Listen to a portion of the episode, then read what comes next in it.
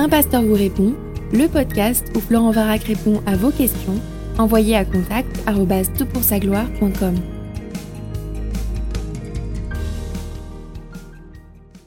La question qui nous préoccupe pour ce podcast est la suivante. J'ai lu récemment une série de BD scientifiques abordées d'un point de vue chrétien qui laisse entendre que le livre de Jonas serait un conte prophétique.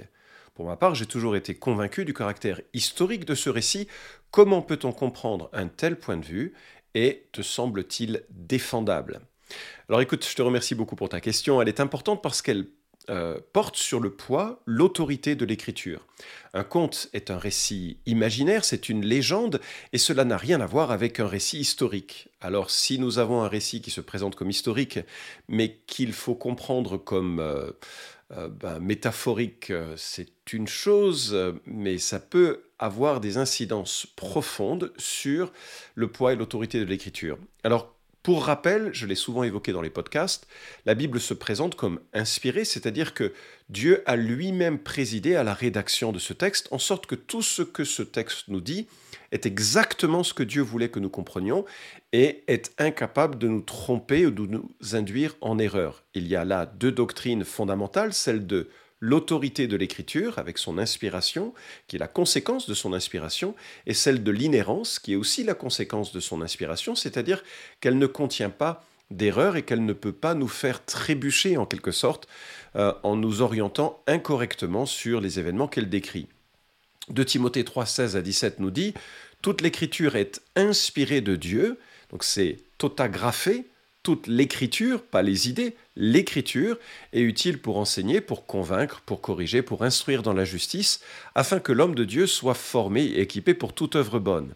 Et puis il y a également 2 Pierre chapitre 1 versets 20 à 21 qui nous dit Sachez avant tout que aucune prophétie de l'Écriture n'est une affaire d'interprétation personnelle, car ce n'est jamais par une volonté d'homme qu'une prophétie a été apportée, mais c'est poussé par le Saint-Esprit que des hommes ont parlé de la part de Dieu.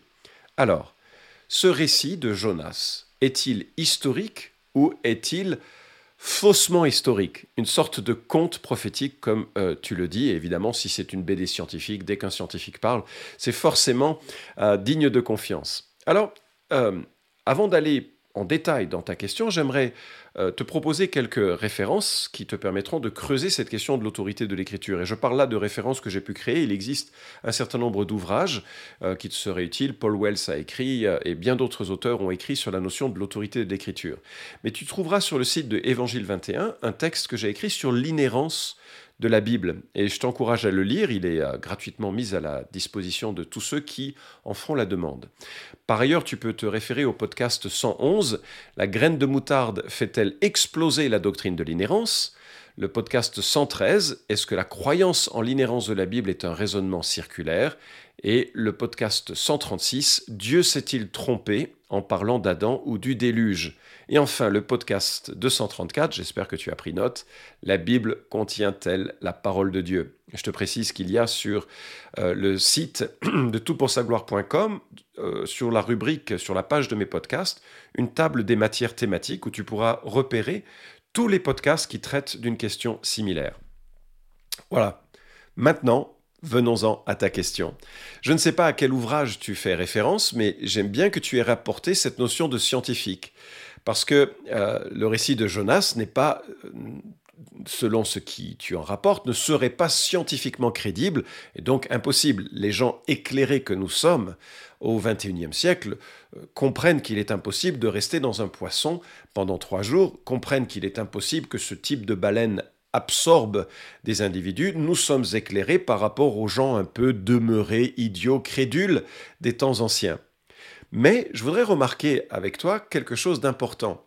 Ce raisonnement peut toucher bon nombre d'événements spectaculaires que nous trouvons dans l'Écriture il est scientifiquement impossible de guérir instantanément, de la lèpre. Donc ce n'est pas historique, ce récit de Élie. Il est scientifiquement impossible de survivre dans une fournaise. Donc le récit de Daniel n'est pas historique. Il est scientifiquement impossible de multiplier les pains. Donc ce n'est pas historique. Il est scientifiquement impossible de changer de l'eau en vin. Donc ce n'est pas historique. Il est scientifiquement impossible de ressusciter un mort dont le corps se décompose déjà, Donc la résurrection de Lazare n'est pas historique. Tu vois ce que je veux dire?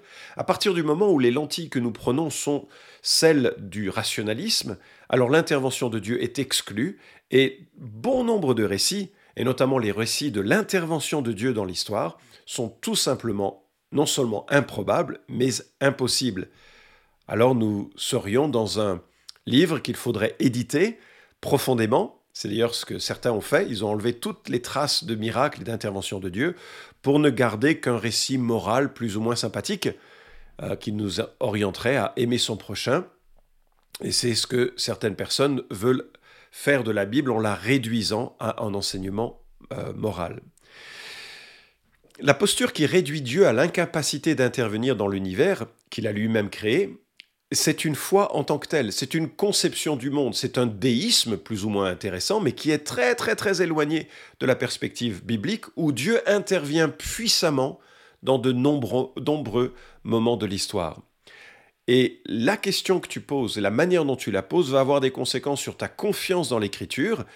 Et moi, je te dis que si Jonas est un conte, la Bible ment. Comment ça, elle ment? Eh bien, 2 Rois 14, 25 nous dit il rétablit la frontière d'Israël depuis l'entrée de Hamath jusqu'à la mer de la Haraba, selon la parole que l'Éternel, le Dieu d'Israël, avait prononcée par l'intermédiaire de son serviteur, le prophète Jonas, fils d'Amitai, de Gath Epher.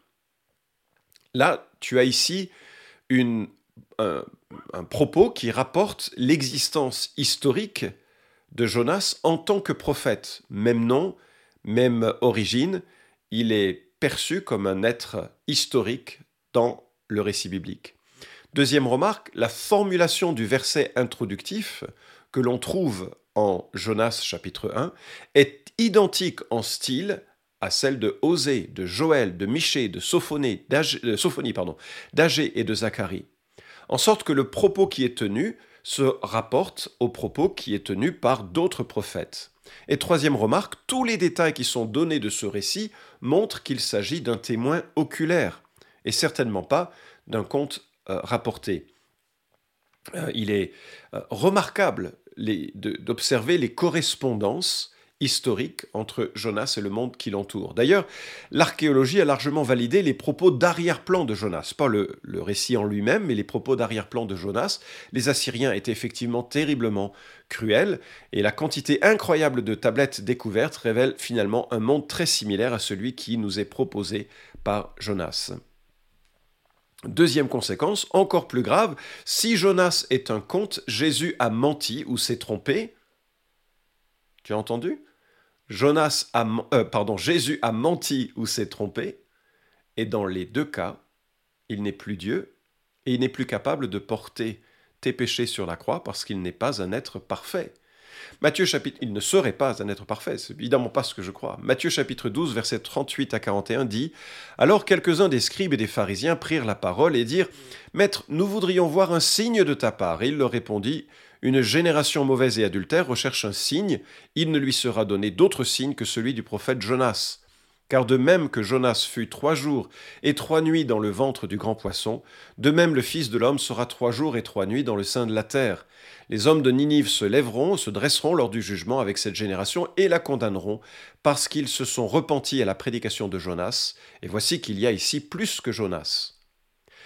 Plus que Jonas, effectivement, la personne même de Dieu incarné. Et ce Dieu incarné n'a aucun problème de dire que ce qui va lui arriver dans la mort est parallèle avec ce qui est arrivé à Jonas euh, lorsqu'il a été englouti par le poisson. Matthieu 16, 4, une génération mauvaise et adultère recherche un signe, il ne lui sera donné d'autre signe que celui de Jonas. Et puis il les laissa et s'en a là. Euh, Luc 11, 29 à 32, on a le même propos. Comme le peuple s'amassait en foule, il se mit à dire Cette génération est une génération mauvaise, elle cherche un signe. Il ne lui sera donné d'autre signe que celui de Jonas, car de même que Jonas fut un signe pour les Ninivites, de même le Fils de l'homme en sera un pour cette génération. La reine de Midi se lèvera lors du jugement avec les hommes de cette génération et les condamnera parce qu'elle est venue des extrémités de la terre pour entendre la sagesse de Salomon. Et voici, il y a plus que Salomon. Les hommes de Ninive se dresseront lors du jugement avec cette génération et la condamneront parce qu'ils se sont repentis à la prédication de Jonas. Et voici, il y a ici plus que Jonas. Est-ce que Jésus se serait trompé? Est-ce que Jésus ignorait que Jonas n'était qu'un conte Mais absolument pas. Jésus savait pertinemment et pleinement que Jonas était un personnage historique et que le propos qui a été rapporté dans ce livre était historiquement fondé. Jésus prend appui sur cette histoire sans jamais jeter le moindre doute sur son historicité. Alors entre croire un prétendu scientifique euh, du 21e siècle et puis croire en Jésus-Christ, mon choix est assez facile en fait. Euh, parce que ce que l'on croit d'un événement historique dépend des présuppositions fondamentales de départ. L'idée que Dieu ne puisse pas faire de miracles est une idée qui est répandue depuis longtemps et on peut le respecter comme une certaine conception du monde, mais elle n'est pas la conception du monde biblique et elle n'est pas ce que l'Écriture dit de Dieu et de ce que l'Écriture dit d'elle-même. Alors je me suis amusé puisque tu posais la question, à regarder s'il y avait des exemples de Jonas contemporains. Et figure-toi qu'en juin 2021, un certain Michael Packard, qui était pêcheur à l'écrevisse dans le Massachusetts, donc on ne parle pas ici d'un pêcheur isolé dans des îles lointaines qui rapporterait euh, quelque chose de, fabuleux, mais cet homme-là, lors d'une plongée, a été happé par une, une baleine à bosse et tu peux euh, avoir euh, trace de son événement. Il suffit que tu googles son nom, Michael Packard, P-A-C-K-A-R-D, avec euh, en anglais bien sûr le pêcheur d'écrevisses et puis la baleine. Et tu trouveras non seulement sur YouTube un rapport d'une journaliste qui non seulement a euh, interviewé l'individu qui ensuite a été secouru, il a eu quelques contusions et, blessures euh, pas très graves mais qui ont quand même nécessité un petit peu de soins médicaux. Et puis tu as un article dans le sciencetimes.com qui parle de celui-ci. Alors évidemment, pour cet homme, l'aventure n'a duré que quelques dizaines de secondes, mais ça a dû lui sembler bien sûr une éternité, mais elle montre la plausibilité de l'événement d'être happé par une baleine à euh, boss et en même temps, je n'ai aucun problème à imaginer que Dieu, dans sa souveraineté et dans sa puissance, soit capable de maintenir en vie, surnaturellement, euh, ou, naturellement, par les moyens qui sont euh, propres à la, survie dans un, environnement comme celui-ci, je ne sais pas, mais Dieu est capable de faire cela dans la vie de Jonas. Je n'ai pas besoin d'expliquer le comment des choses pour le croire, en sorte que Jonas soit resté dans le ventre de cette baleine ou dans la gueule de cette baleine quelque temps, le temps de réfléchir à son propre chemin, le temps de se repentir. Tu sais que le grand, la grande leçon de euh, Jonas, et c'est là-dessus que je voudrais se terminer, est une leçon magnifique. Pourquoi, quand Dieu demande à Jonas de partir à Ninive, qui est à l'est, il part à l'ouest, près de Tarsis en Espagne, dans la direction de l'Espagne, c'est parce que il ne voulait pas qu'un Dieu de grâce, comme le Dieu d'Israël, soit au bénéfice des Assyriens qui étaient des êtres cruels. Jonas était un nationaliste, c'était un raciste, c'était un homme qui ne voulait Dieu que pour Israël et qui ne voulait surtout pas que le pardon euh, abondant, bienveillant de Dieu touche un peuple violent. Il faut voir que Ashurbanipal euh, dépeçait ses ennemis euh, alors qu'ils étaient encore vivants. Ils ont inventé ce que l'on a considéré comme les premières expressions de la guerre psychologique. Il empalait les êtres humains en sorte qu'ils puissent agoniser pendant longtemps, euh, ce qui brisait la volonté de résistance des autres villes euh, qui apprenaient les, massacres absolument horribles de cette population. Ils empilaient les têtes de leurs adversaires dans les entrées des, des villages. Bref, c'était des êtres cruels et cette envers cette population que Dieu envoie Jonas, et Jonas sait qu'il va prêcher, en sorte que des hommes et des femmes vont recevoir le pardon de Dieu, et il trouve cela injuste. Et je suis sûr que nous avons tous lutté avec cette notion quand nous voyons des hommes qui ont fait, des hommes, des femmes qui ont fait des choses atroces, et qui soudainement découvrent la grâce de Dieu. Un homme comme John Newton, trafiquant d'esclaves, il n'y a pas plus. Enfin, si, il y a toujours des choses pires, mais c'est l'un des comportements les plus odieux de, la vie. Et voilà qu'il est pardonné par Dieu et qu'il écrit ce chant Amazing Grace, euh, grâce étonnante, grâce infinie. Un homme comme lui, pécheur, a ouvert les yeux sur son péché et a découvert la grâce de Dieu. Et c'est ça le message de Jonas. Et Jonas avait besoin non seulement d'être arrêté dans sa folie de cette rébellion à l'égard de Dieu, mais dans sa folie de cette opposition à la grâce de Dieu. Et c'est dans le ventre du poisson qu'il réalise qu'il est lui, pécheur autant que les autres et qu'il qu'il a lui besoin de la grâce de Dieu autant que les autres. Il se repent, il obtempère, se rend à Jonas, il prêche le message le plus euh, direct d'évangélisation jamais prononcé, repentez-vous. Et voilà que Dieu donne à la population de Ninive un cœur ouvert à la réalisation de son péché, un cœur ouvert à la grâce de Dieu. Et Dieu va accorder grâce à cette ville, et ça va d'ailleurs gêner profondément Jonas. Dieu va continuer son travail dans le cœur de Jonas, et s'il écrit ce livre, c'est probablement parce qu'il a traversé, euh, il a eu la maturité de réfléchir à son propre chemin euh, davantage, et qu'il en parle comme euh, un, chemin de repentance. Alors, oui, et c'est la grande leçon que nous avons. Dieu fait grâce, et peut-être que si tu entends ce podcast sans aucune connaissance de l'Évangile, j'ai le bonheur et le privilège de pouvoir l'évoquer. Nous sommes pécheurs séparés de Dieu, mais Dieu a fait tout le chemin en Jésus-Christ. Et lorsque Jésus-Christ meurt à la croix pour nos péchés, il porte le poids de notre culpabilité. En sorte que tous les hommes, qu'ils soient de petits pécheurs euh, aux yeux des êtres humains et de la société, ou qu'ils soient de grands pécheurs aux yeux des êtres humains et de la société, tous les hommes et toutes les femmes qui réalisent leurs besoins de grâce peuvent venir à lui dans la foi, dans la repentance, en sachant que c'est par grâce que l'on est sauvé. C'est un cadeau que Dieu donne. Cette grâce, cette foi, ce salut, et que l'on ne peut que recevoir cette grâce et bénéficier de cette même grâce dont a bénéficié les Ninivites et euh, dont a bénéficié Jonas à n'en pas douter. Ce livre magnifique fait partie du canon à juste titre. Ce n'est pas un conte, c'est l'histoire d'une intervention puissante de Dieu, non seulement dans la vie de Jonas, mais dans la vie des Ninivites. Ce qui nous est rapporté est le plus grand réveil de l'Ancien Testament. Il touche une population adverse du peuple de Dieu.